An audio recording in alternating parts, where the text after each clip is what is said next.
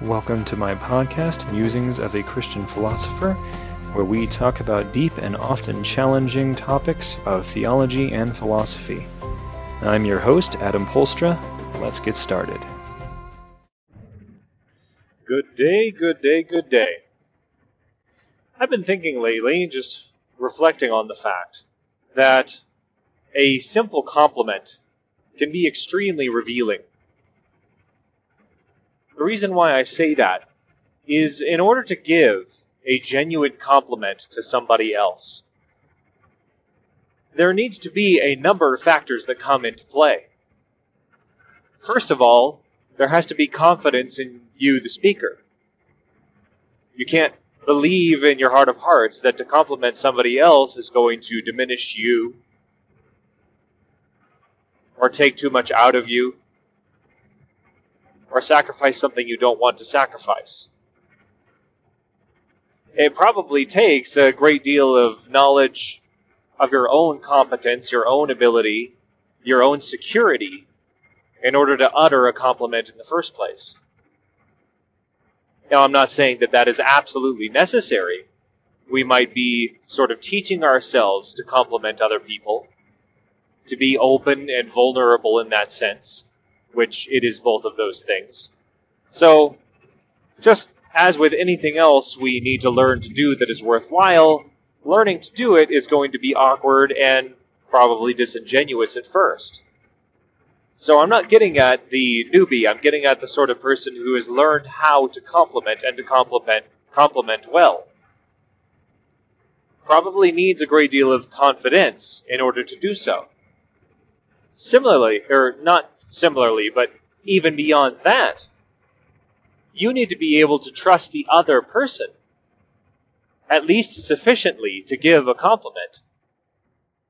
In other words, you need to be fairly confident also, or trust, that the person who is hearing your compliment isn't going to toss it in the trash, so to speak, or have some other way of deflecting the compliment or refusing to receive it,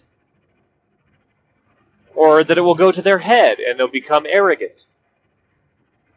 Now, some people get in various traps. They might think that it's a good thing to compliment, and most people simply hit it back or toss it in the trash, or do, in fact, let it go to their heads. And that is a great way, by the way, to put people into this kind of position. So the sort of person who refuses to give a compliment, or in this case, constructive criticism, genuinely meant for the good of the person spoken to, reveals a lot about where that person is, as well as where that person is in relationship to the person being spoken to. So the person who's clammed up probably has a great deal of past experiences that are not very positive when it comes to these kinds of interactions. And they've essentially given into believing a set of falsehoods in the sense of everybody is like X, when not everybody is like X. Everybody that they may have known in the past may be like X and they believe may believe certain things about themselves that are also untrue.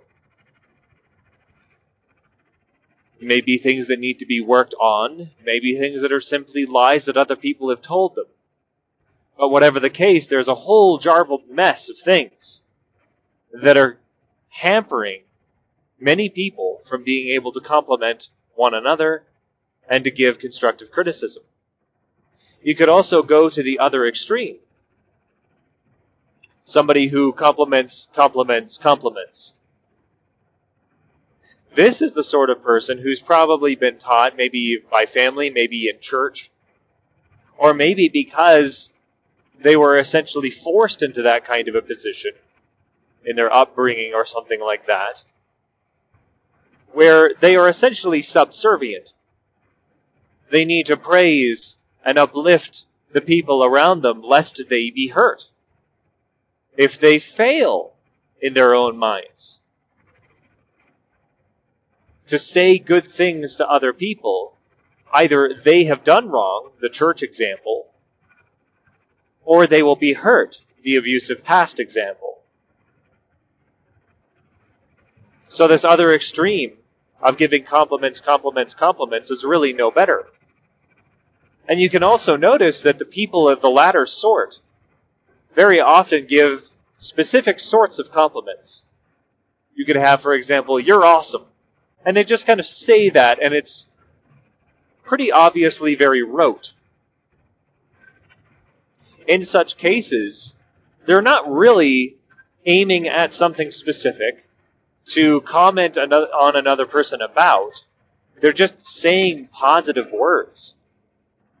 They're not talking about this person's actions and praising them, or certain aspects of their character, which is going to be a consistent set of actions, and complimenting that.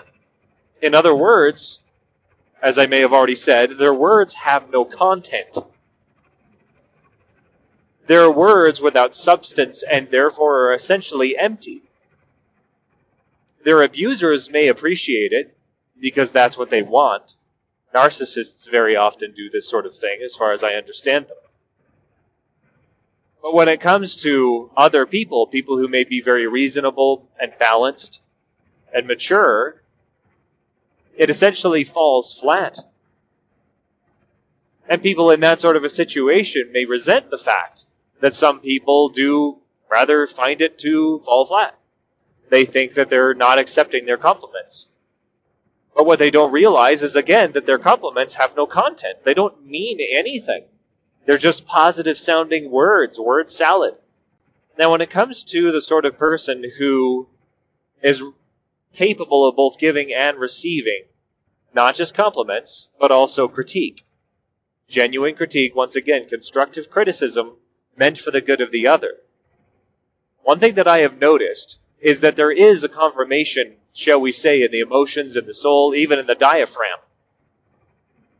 I've gotten constructive criticism. In fact, I get more and more as I go along from my closest friends. And I know when it's really addressing something real. There is that initial jolt in the case of constructive criticism of, I didn't like hearing that. But the main reason I didn't like hearing that is because I know it's true. But then when it comes to giving and receiving genuine compliments,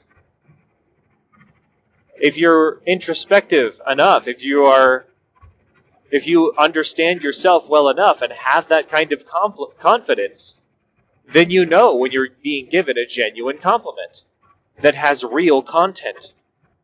I just had an example of this last night. I was complimenting somebody who's actually done me hurt in the past, but has also shown herself to have great integrity. Well, I was frankly, especially in the sense of apologizing, I told her that she is a woman of, integ- of integrity.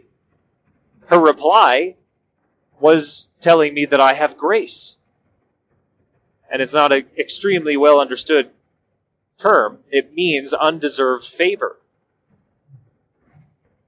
But what she was saying in the past that I know that we have had as friends, I know that she meant it. She meant she knew what she meant, and she was right. And I hope I did the same for her. The integrity was specifically pointed out, and I said this. It was over text. I specifically pointed out. You mean what you say. You follow through on your word. You own your actions even when you know that they are wrong. That is the definition, in many ways, of integrity. Integrity has more than that, but that's a good portion of it. So the capacity to speak the truth in positive and constructive critical terms, to receive it and to give it to other people.